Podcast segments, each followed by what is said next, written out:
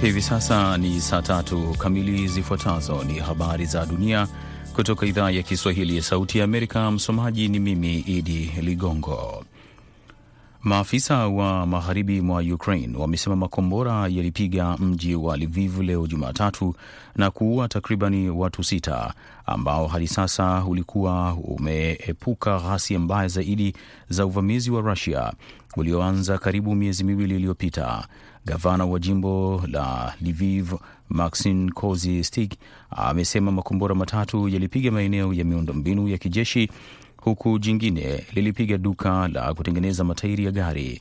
Kwingineko nchini Ukraine, juhudi za kuwahamasisha raia kutoka maeneo yenye migogoro zimesitishwa kwa siku ya pili mfululizo leo Jumatatu. Katika taarifa iliyochapishwa kwenye mitandao ya kijamii, naibu waziri mkuu Irina Vereshchuk alisema kwamba Rusia imeendelea kukiuka sheria za kimataifa kwa kuzuia na kushambulia maeneo yanayotumiwa kwa, kwa shughuli za kibinadamu. Naye rais wa Ukraine Volodymyr Zelensky alivishutumu vikosi vya Rusia kwa kujihusisha na kile alichokiita ugaidi wa makusudi kwa kutumia silaha kwenye vitongoji vya makazi katika mji wa Kharkiv, wakati vikosi vya Ukraine katika mji wa kusini wa Mariupol vikikaidi kukataa Rusia kuweka silaha zao chini. Zelenski katika hotuba yake ya video jana jioni alisema anatarajia Rusia itaanzisha mashambulizi katika eneo la mashariki la Donbas katika siku za usoni. Vikosi vya jeshi vya Iran vitalenga kitovu cha Israel endapo itafanya hatua yoyote dhidi ya Jamhuri ya Kiislamu. Rais Ibrahim Raisi ameliambia jeshi katika gwaride la Jumatatu na kusimamisha mazungumzo baina ya Teheran na, mat na mataifa ya dunia kupitia mkataba wa nyuklia wa 2015.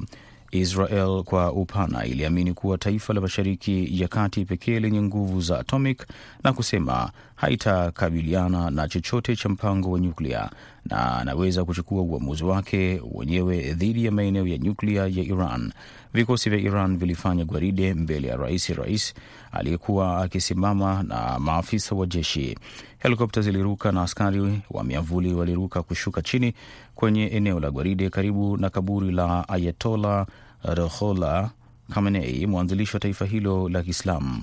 Marekani na Iran zimekuwa zikijiingiza katika mazungumzo kwa zaidi ya mwaka ili kunusuru mkataba wa nyuklia ambao Washington ilijitoa mwaka 2018 na kuiweka Teheran vikwazo.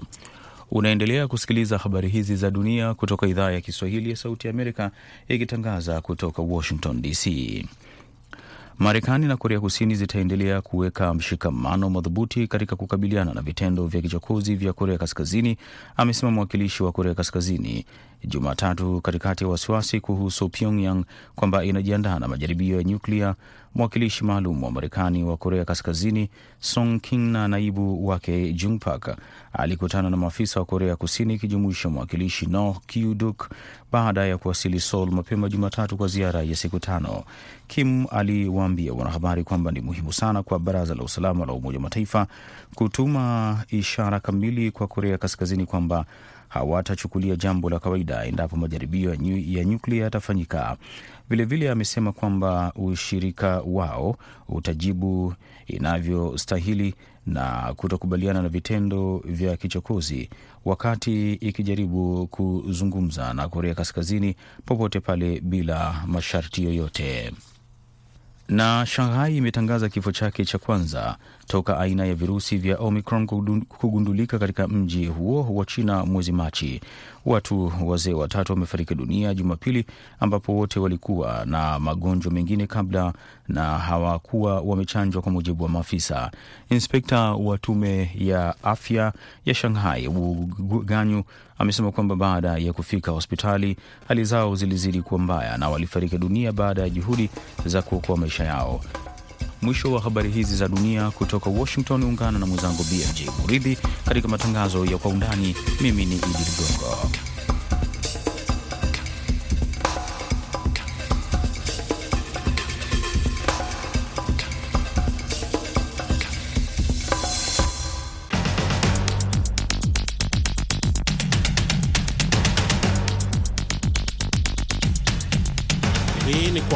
Undani kutoka idhaa ya Kiswahili ya Sauti ya Amerika, moja kwa moja kutoka hapa jiji kuu la Marekani, Washington DC, kipindi ambacho huangazia ripoti zinazogonga vichwa vya habari. Tunapekuapekua, tunachimbua na kukupa maelezo ya kina zaidi, msikilizaji, kuliko ilivyo kawaida.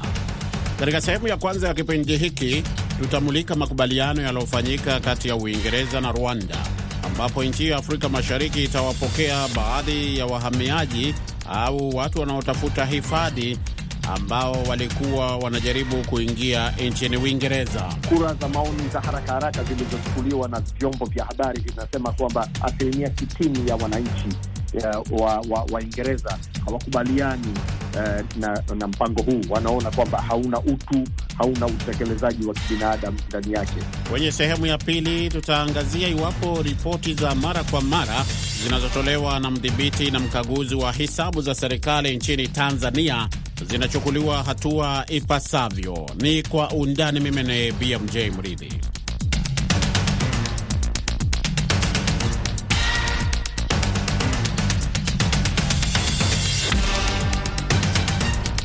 Nam, Uingereza imetangaza kwamba imefanya makubaliano na Rwanda hapo siku ya Alhamisi, ambapo sasa Rwanda itawapokea baadhi ya watu wanaotafuta hifadhi ambao wamekuwa wakijaribu kuingia nchini Uingereza, mpango ambao Uingereza ilisema utazuia wasafirishaji wa watu wanaotuma wahamiaji kama hao kusitisha hali hiyo. Wanasiasa wa upinzani wa Uingereza pamoja na makundi ya wakimbizi e, wamelaani hatua hiyo moja kwa moja, na wakasema kwamba ni ya kinyama isiyoweza kutekelezeka, na pia wakasema kwamba ni ufujaji wa pesa za umma.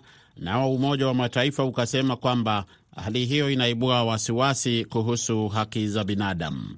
Tusikia anavyoeleza Abdulaziz Jade, mchambuzi wa maswala ya kimataifa, akizungumza na mwenzangu Abdu Shakur Abud. Uh, mpango umeshambuliwa na wengi uh, ikiwemo vyama vya upinzani, vyama vya wanaharakati vya kulinda haki za kibinadamu na wananchi kwa ujumla. Um, uh, kura za maoni za haraka haraka zilizochukuliwa na vyombo vya habari vinasema kwamba asilimia sitini ya wananchi uh, Waingereza wa, wa hawakubaliani Uh, na, na mpango huu. Wanaona kwamba hauna utu, hauna utekelezaji wa kibinadamu ndani yake.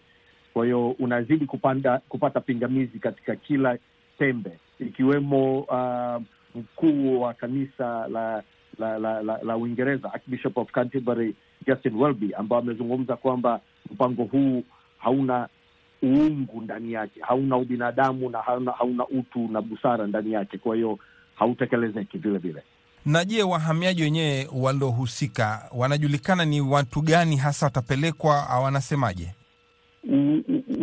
Wahamiaji, serikali ilivyozungumza kwamba inalenga wale wahamiaji waliokuwa wakivuka au watakuwa kuwa wanavuka na na boti kiharamu kupitia uh, mkondo wa kupitia Ufaransa uh, pale panaitwa Calais.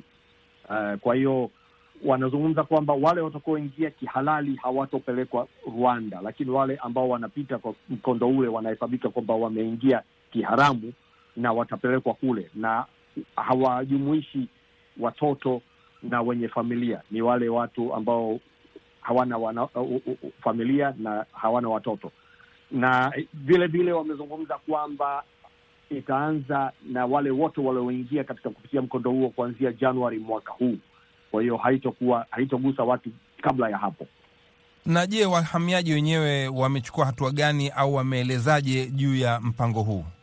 Wahamiaji wengi wanalaani vikali kusema kwamba kwanza, uh, licha ya kwamba wao wanakimbia madhila na mateso na ukatili katika nchi tofauti, uh, kukimbilia Uingereza kuja kupata hifadhi uh, hifadhi wanasema Rwanda yenyewe ina historia mbaya ya ku ya ya ya, ya, ya, ya kutesa watu, na tayari Uingereza ina wakimbizi kutoka Rwanda ambao wanajulikana wazi kwamba walitia madhila tofauti ya huko. Kwa hiyo wanaharakati hawa na wakimbizi hao wanasema inakuwaje nchi kama ya Rwanda tena ambayo ina historia ya ku ya ya, ku, ya, ya kutesa watu na kufanya watu wakimbie nchi hiyo, halafu Uingereza inawapelekea wakimbizi kwenda ku, ku, ku, ku, ku, kuhifadhiwa kule. Kwa hiyo wanaona ni kitendo ambacho kinakwenda kinyume na sheria na na cha kinafiki katika masuala ya kidiplomasia na haki za kibinadamu.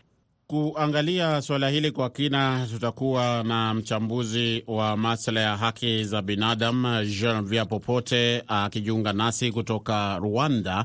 Naona tayari iko kwenye laini ya simu e, lakini kwanza kabisa uh, ni kujuze tu msikilizaji ni kwamba serikali ya Rwanda ilisema kwamba makubaliano hayo yatadumu kwa miaka mitano na Uingereza ilikuwa imelipa uh, pauni milioni 120 sawa na dola milioni 158 pesa za Marekani hizo kabla ya kulipia makazi na kuwaunganisha wahamiaji hao na watu wengine nchini Rwanda.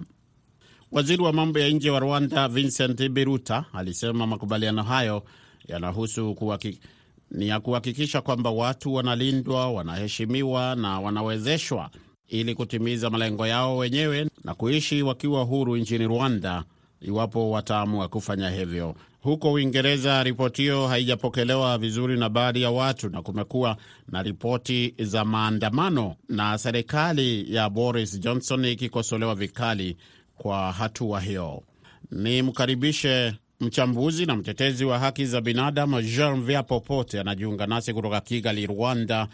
E, kwanza kabisa uh, Janvier, nini unachokijua kuhusu jinsi ripoti hii au taarifa hii ilivyopokelewa hapo Rwanda? Wanasema kwamba Rwanda imeonyesha moyo wa msamaria mwema kumwokoa huyo mtu, kwa sababu tunavyoambiwa ni kwamba na um, tumesikia kwamba kuna watu wanazama wana, wanazama katika bahari ya Mediterania wakienda huko Ulaya, wengine hata Ulaya hawafiki. Lakini sasa watu wanatafsiri kwamba Rwanda kukubali kuwapokea hao watu ni moyo wa msamaria mwema, kwa sababu watakapofikishwa hapa kutakuwa na jitihada za kuwapeleka kwenye maendeleo. Lakini kuna wengine ambao wanaiona kama ni hatua ya ambayo ni ya kiuchumi zaidi, wakisema kwamba Rwanda imekubali kusaini huu mkataba kwa maslahi ya kiuchumi, hasa ukizingatia pesa yote itakayotumika kuweza kuwatunza hapa Rwanda katika muda wa hiyo miaka mitano, na hasa na, na, na hata tiketi za ndege ambazo zitawaleta huku itakuwa ni kitu ambacho kinagharamiwa na Uingereza. Kuna wakosoaji ambao wanasema kwamba Rwanda yenyewe haina rekodi nzuri sana kuhusiana na haki za binadamu, na wanashangaa ni vipi ambavyo eh, serikali ya Kagame imekubali. Na najua hapa umezungumzia suala la uchumi, faida ambayo labda Rwanda itapata. Eh, sijui kwa ukiangazia hilo tu kwamba uh, Kagame na serikali yake wanakosolewa uh, kwamba sio kwamba wamekuwa wakiangazia sana maswala ya haki za kiraia, haki za eh, haki za binadamu. Utasemaje hapo uh, Janvier? Uh, ni kawaida kwamba kila mwaka tumeziona ripoti nyingi za Human Rights Watch, Amnesty International, Reporters Without Borders wakiikosoa serikali ya Rwanda kama ambavyo wanasema, lakini eh, serikali ya Rwanda haijakiri kwamba wanachoongea ni kweli. Kwa hiyo kuna kuna kuna kauli ambazo zinatolewa na hayo mashirika, lakini upande wa serikali ya Rwanda pia wao wanaongea vitu vingine ambavyo ni tofauti. Kwa hiyo eh, kilicho dhahiri ni kwamba eh, waziri mkuu wa Uingereza uh, Boris Johnson na huyu waziri wa mambo ya ndani wa Uingereza yule mwanamke Patel wamesema kwamba wao walituangalia hasa ni uzoefu wa Rwanda kukubali kupokea hao watu na jinsi ambavyo Rwanda ina, inawatunza. Ukumbuke kwamba Rwanda kwa sasa kuna wakimbizi eh, laki moja na elfu thelathini ambao idadi kubwa ni kutoka Jamhuri ya Kidemokrasia ya Kongo na Burundi. Kwa hiyo wameangalia sasa uzoefu wa Rwanda kupokea hao watu na jinsi ambavyo wametunza. Wengine wamefika huku mwaka elfu moja mia tisa tisini na kitu wakati uh, wa vita ya huko Kongo, kipindi kile wakati Mobutu anapinduliwa huko, bado wako hapa Rwanda. Kwa hiyo walichoongea hasa upande wa Uingereza ni kwamba ni wa, wa, wa, walichoangalia ni Rwanda jinsi inavyowashughulikia wakimbizi na sio hayo mambo mengine ya haki za binadamu, ambayo ukiangalia watu wanasema hiki, serikali inasema kile kingine. Kwa hiyo nafikiri hicho ni kitu ambacho hawajakiangalia sana na hawajakizungumzia kwenye kwenye hiyo upande wa Rwanda na upande wa Uingereza hawaja. Lakini hayo mashirika sasa ya kupigania haki za binadamu, nimeona Uingereza hasa ndio wamezungumza. Kuna mashirika mengi ambayo yamefikia hatua ya kuandika barua ya pamoja kumtaka waziri mkuu wa Uingereza kwamba huu mpango, usi, usiendelee. Lakini upande wa Rwanda hatujasikia wanasiasa wowote wakipeleka malalamiko. Tumeona tu kwenye mitandao ya kijamii ndio unaona watu ambao eh, idadi kubwa hata si wanasiasa, ni raia wa kawaida. Baadhi wanashabikia, wengine wana, wanaponda Sasa Janvier, sijui eh, kwa Rwanda uh, raia wa Rwanda wa kawaida anafaa kufikiria vipi kuhusu usalama, kwa sababu eh, kama ulivyotaja hapo, umetaja nchi mbalimbali, lakini ukweli wa mambo ni kwamba hawa watakuwa ni watu ambao kwanza ni wageni hapo Rwanda, pili E, sijui kama umesikia kimkakati, labda watafanyiwa uchunguzi kama vile e, watu kwa kawaida hufanyiwa uchunguzi kuhakikisha kwamba rekodi yao si, si mbaya. E, sijui hili litafanyikaje kama una habari hizo, kwa sababu inaonekana ni jambo ambalo linaweza kuwa changamoto kujua kama huyu e, ni mhalifu au la, na hasa hapo kwa sababu umetaja e, kwamba wataweza kutangamana na raia wa kawaida tu kama kwamba wao pia ni raia wa Rwanda. Hiyo ikoje? Ikoje hiyo? Hilo uh, nafikiri tunatakiwa tuangalie kwamba hivi sijui kama kuna nchi ambayo tunaweza kusema, kusema kwamba eh, matatizo yote yamesababishwa na wahamiaji, kwa sababu ukiangalia Marekani yenyewe kama vile Marekani yenyewe ni nchi ambayo eh, wananchi wake ni wahamiaji, idadi kubwa ametoka huko Ulaya, lakini sidhani kama matatizo ambayo yanatokea huko uta, unaweza kusema kwamba yanaletwa na wahamiaji. Ukumbuke Rwanda mwaka elfu mbili kumi na tisa iliwapokea wahamiaji wengine kutoka Libya ambao pia walikuwa lengo lao ni kufika Ulaya, hawajafika huko, wameshikiliwa Libya, wanafanyia matendo ma, ma, machafu eh, kwa ushirikiano na hili tawi la hili shirika la Umoja Mataifa la, la wakimbizi UN, UNHCR imefika hatua Rwanda ikaingia mkataba na UNHCR na, na, na watu wengine ambao walihusika na mashirika mengine au watu wako hapa, na tulipouliza tuliuliza watu wa upande wa serikali hapa kwamba hao watu hawawezi kaja na wengine. Ukisikia nchi kama Iran, nchi kama Iraq ni nchi ambazo zikitajwa watu wengi wanafikiria kuhusu ugaidi na ni miongoni mwa wale ambao wana, wanakuja. Lakini sasa upande wa serikali wamesema kwamba hata wengine ambao walikuja nchi miaka ya nyuma hawajasababisha matatizo yoyote, na hawaoni kwamba eh, hawa wapya ambao wanakuja wataleta matatizo, kwamba eh, sio vizuri kuweka yani kuoanisha ugaidi, matatizo na na, na suala la mtu kuwa, kuwa mhamiaji, kwa sababu watu wakikimbia, watu wakija katika nchi za watu, sio wote wanaleta matatizo na wengine wanaweza hata wakasababisha waka, wakasababisha matatizo wakati si wahamiaji, ni watu ambao wamezaliwa hapa hapa hapa. Kweli, aha. Ndio. Uh, tukimalizia, kuna wengine nao wamehoji hatua hiyo ya Rwanda wakiuliza kwa nini Rwanda, kwa nini hawa wasikubaliwe wakakaa huko Uingereza, wengine wakisema kwamba e, ni kwa sababu labda Rwanda inahitaji hizo hela ambazo zi, zitatolewa kwenye e, mradi huu e, na ndio tu sababu kubwa, kwa sababu wanashindwa. Kwani Rwanda ni kwa sababu ni nchi maskini iliyo katika bara la Afrika, au ni kwa nini wasiingie tu Uingereza na kule pia kuna watu? Utasemaje? Uh, nafikiri uh, ni suala ambalo ukitaka ili kulichambua vizuri unaangalia sera ya ya uhamiaji Uingereza ikoje. Ni kama Uingereza haitaki wahamiaji kwenye ardhi yake, labda aje mhamiaji ambaye anaonekana kwamba ni tija kwa jamii yao, kwamba tuseme ana, ana shahada fulani, kwamba ana uwezo wa kulifanya hili, na si yule mtu ambaye anakuja tu anajileta mwenyewe, kwa sababu eh, tulivyoambiwa na huyo waziri wa mambo ya ndani wa Uingereza uh, mwaka jana walipokea wahamiaji elfu ishirini na nane na hao wanaonekana kuwa mzigo kwa kwa Uingereza.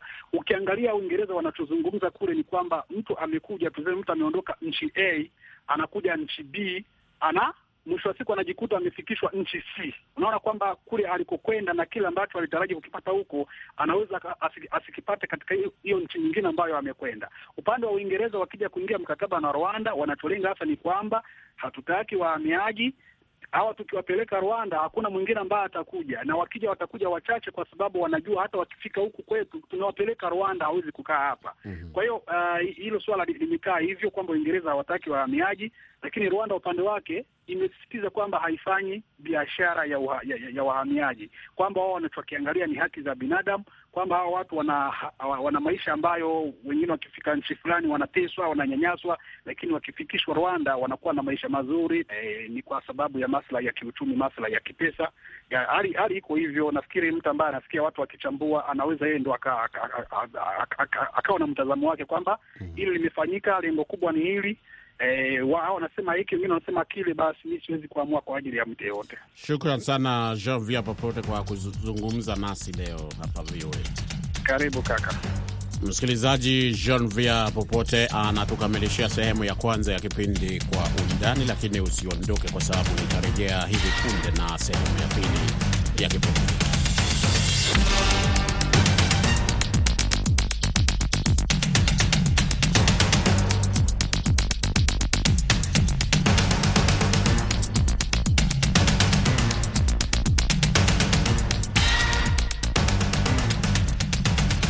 Karibu msikilizaji kwa sehemu ya pili ya kipindi Kwa Undani kutoka idhaa ya Kiswahili ya Sauti ya Amerika. Uko nami BMJ Mridhi nikiwa hapa katika studio zetu mjini Washington DC.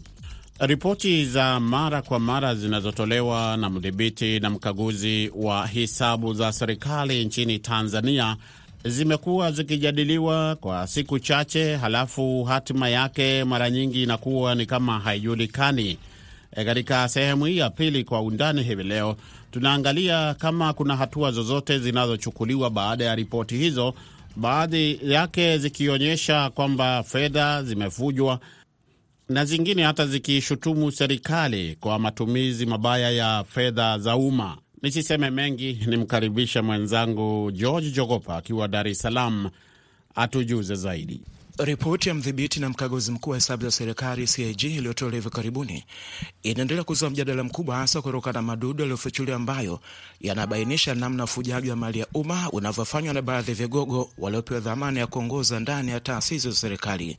Ripoti iliyoangazia ukaguzi wa mwaka 2020-2021 imeorodhesha msururu wa mambo yanayogusa karibu sekta zote ambazo mahesabu yake yameendelea kutiliwa shaka huku kukiwa na upotevu mkubwa wa fedha, matumizi mabaya ya fedha za umma, kutowekwa bayana kwa baadhi ya matumizi ya fedha hizo, vyombo vya dola kutokuwa tayari kudhibiti mianya ya rushwa na ubadhilifu mkubwa ni baadhi ya mambo yanayojitokeza katika ripoti hiyo ya CAG. Mkurugenzi mkuu wa CAG Charles Kichele anasema mbali ya mambo hayo, pia ukaguzi wake umebaini kuwepo kwa taasisi nyingi zilizofanya matumizi nje ya bajeti iliyokusudiwa thamani ya shilingi bilioni 29 milioni 659 851,120.98 yalifanyika nje ya bajeti kinyume na kanuni ya 46 kanuni ndogo ya tatu ya kanuni za fedha za umma kama ilivyorekebishwa. Taasisi ambazo zimefanya matumizi hayo nje ya bajeti ni taasisi ya sanaa ya utamaduni Bagamoyo ambayo ilifanya milioni 153, wakala wa barabara Tanzania TANROADS bilioni 2.054, shirika la uzalishaji mali la magereza bilioni 2.234, mamlaka ya usimamizi wa wanyamapori milioni 204, taasisi ya uhasibu Tanzania milioni 165, mfuko wa taifa wa maji milioni 110, wakala wa barabara vijijini na mijini milioni 327, tume ya taifa katika, katika shirika la Umoja wa Mataifa linaloshughulikia elimu, sayansi na, na utamaduni UNESCO milioni 4, wizara ya ujenzi na uchukuzi mawasiliano milioni 38. Ripoti hizo za ukaguzi zinazotolewa na CAG kila mwaka zimekuwa zikiainisha namna utendaji mbovu kwa baadhi ya watumishi wa umma na kuonyesha jinsi wanavyotumbua fedha na kuchepusha baadhi ya miradi. Maeneo kama vile yanayohusu halmashauri, miradi ya maji, mifuko ya hifadhi ya jamii ni baadhi ya maeneo ambayo yamekuwa yakipata kile kinachoitwa hati chafu. Kinachoibua mjadala mkubwa ni kukosekana kwa utashi wa kisiasa kuzitafutia majawabu ya moja kwa moja kuhusu hoja zinazoibuliwa na mkaguzi mkuu huyu wa hesabu za serikali, na wakati mwingine hata wahusika wake kushindwa kuchukuliwa hatua kali za kisheria. Kwa mfano, ripoti ya safari pamoja na kuainisha ufujaji mkubwa wa fedha za umma, lakini pia halmashauri nyingi zimebainika kuchepusha miradi, huku nyingine zikibainika kutoa tenda za uongo. Kwa hali hiyo ndiyo maana waziri wa fedha kivuli wa chama cha ACT Wazalendo Emmanuel Mvula anahoji kigugumizi cha serikali katika kuwashughulikia wahusika wa ubadhilifu huo. Lakini pia tumebaini hasara kwenye halmashauri zetu zinazosababishwa na udanganyifu wa maofisa unaofanya malipo ya utekelezaji wa miradi mbalimbali. Njia ambazo watumishi hutumia kusababisha hasara hizi ni pamoja na kufanya malipo zaidi ya gharama halisi, kufanya malipo hewa kwa kutumia mbinu za kulipa fidia kwa watu hewa, na ukosefu wa umakini pale halmashauri zinapoingia ubia na wakandarasi wa ambao huwa ni au wa chini ya viwango au ni wakugushi, na hivyo wanazisababishia hasara halmashauri. ACT Wazalendo inapendekeza kwa serikali kwamba ichukue hatua kwa watumishi wa halmashauri ya Ilala kwa upotevu mkubwa wa mapato ambao umetokana na wizi kupitia mashine za kukusanya mapato. Vile vile, serikali iimarishe mfumo wa makusanyo ili kuziba mianya kama hii katika halmashauri zote. Kuna mengi yaliyofichuliwa katika ripoti hiyo kama vile bima ya afya ya taifa NHIF kulipa gharama za wanaume kujifungua watoto hospitalini kwa njia ya upasuaji na ya kawaida. Ripoti inabainisha kwamba jumla ya wanaume 731 walihusika na ulaghai huo. Ripoti inaendelea kusema kwamba kuna watu ambao walitumia bima ya afya ya taifa kupokea miwani zaidi ya mara mbili kwa mwaka, wakati sheria inaruhusu mtu kupokea miwani mara moja kwa mwaka. Kwa ujumla, mjadala bado ni mkubwa kuhusu hatima ya ripoti hiyo na upotevu wa mabilioni ya fedha, ili hali baadhi wahusika wake wakishindwa kuchukuliwa hatua kali za kisheria. Kwa maoni ya wananchi wengi ni kwamba kiasi kikubwa cha fedha kinachotumbukia katika mifuko ya wajanja wachache kingeweza kusaidia kuinua hali ya maisha na kuboresha huduma za kijamii, hasa katika wakati ambako gharama za maisha zikitajwa kuwa juu. Kiukweli tumesikia ripoti ya mdhibiti na mkaguzi wa mahesabu na inaonyesha kwamba fedha nyingi zimekuwa zikipotea zikitumika ndivyo sivyo, lakini sasa kuna haja ya kuangalia serikali jinsi gani ambavyo inaweza ikadhibiti hizi fedha. Ujaribu kuangalia changamoto ambazo zipo katika nchi yetu. E, miundombinu haijakamilishwa, wanasema zanati sehemu nyingine hazijajengwa, kuna masuala ya ujenzi wa mabwawa ya maji, changamoto zimekuwa nyingi. Kwa hiyo naamini kama serikali ikijipanga katika kudhibiti hizi fedha ambazo zimekupotea, zinaweza zikatumika katika kufanya maendeleo ya nchi yetu na nchi yetu kusonga mbele, kuliko hivi ambavyo tumekuwa tukihangaika, uh, serikali ikienda kukopa nje ya nchi huko mapesa mengi, wakati unaweza kukuta pesa zinazokopwa huko, lakini huku tukipewa matumizi Uh, yanaenda ndivyo sivyo, kwa sababu pesa imekuwa ikipotea nyingi na mambo yamekuwa yaendi, na vile vile kuangalia changamoto ya maisha. Saizi maisha yamekuwa yakipanda, vitu vikipanda bei, mfumuko umekuwa mkubwa wa bei. Kwa nadhani pesa hizi ambazo zingedhibitiwa na kupatikana vizuri zingeweza kupunguza hata makali haya ya maisha ambayo hapa katika nchi yetu. Kikitilia mkazo juu ya swala hilo hilo la ubadhirifu wa fedha za umma, chama cha upinzani cha ACT Wazalendo kinataka wahusika wake wachukuliwa hatua kali za kisheria. Kiongozi mkuu wa chama hicho Zito Kabwe, ambaye amechambua ripoti hiyo, anasema kiwango cha upotevu wa fedha kinachoendelea kuibuliwa na mkaguzi mkuu wa serikali ni kikubwa mno kilinganishwa na hatua zinazochukuliwa na vyombo vya dola kushughulikia hali hiyo. Katika sehemu ya uchambuzi wake, Zito amehoja ni kwa nini baadhi ya vigogo waliotaja katika ripoti ya CAG kushindwa kuchukulia hatua za haraka licha ya ripoti yenyewe kuonyesha namna walivyoshiriki katika ubadhirifu huo. Sasa kuna mambo ambayo CAG anaweza akayafanya na kuna mambo ambayo hawezi kuyafanya, sababu CAG yeye kazi yake ni kuchunguza na kutoa taarifa, kukagua na kutoa taarifa. Sasa yale ambayo anaweza akayafanya, kwa mfano kutoa taarifa kwenye TAKUKURU au kwa DPP, ni vema CAG awe anayafanya. Kwa mfano, kuna baadhi ya mambo ambayo ukiyasikia tu unaona hapa ni wizi. Kwa mfano, miamala ya fedha ambayo imepelekwa kutoka bandari ya Dar es Salaam kwenda bandari ya Mwanza ambayo haina kule Mwanza hawana bajeti wanazotaka hizo hela, huko Mwanza hawakuziomba, huku hakuna hiyo bajeti. Lakini toka mwaka elfu mbili na kumi na tano mabilioni ya fedha yanatoka da yanapelekwa Mwanza.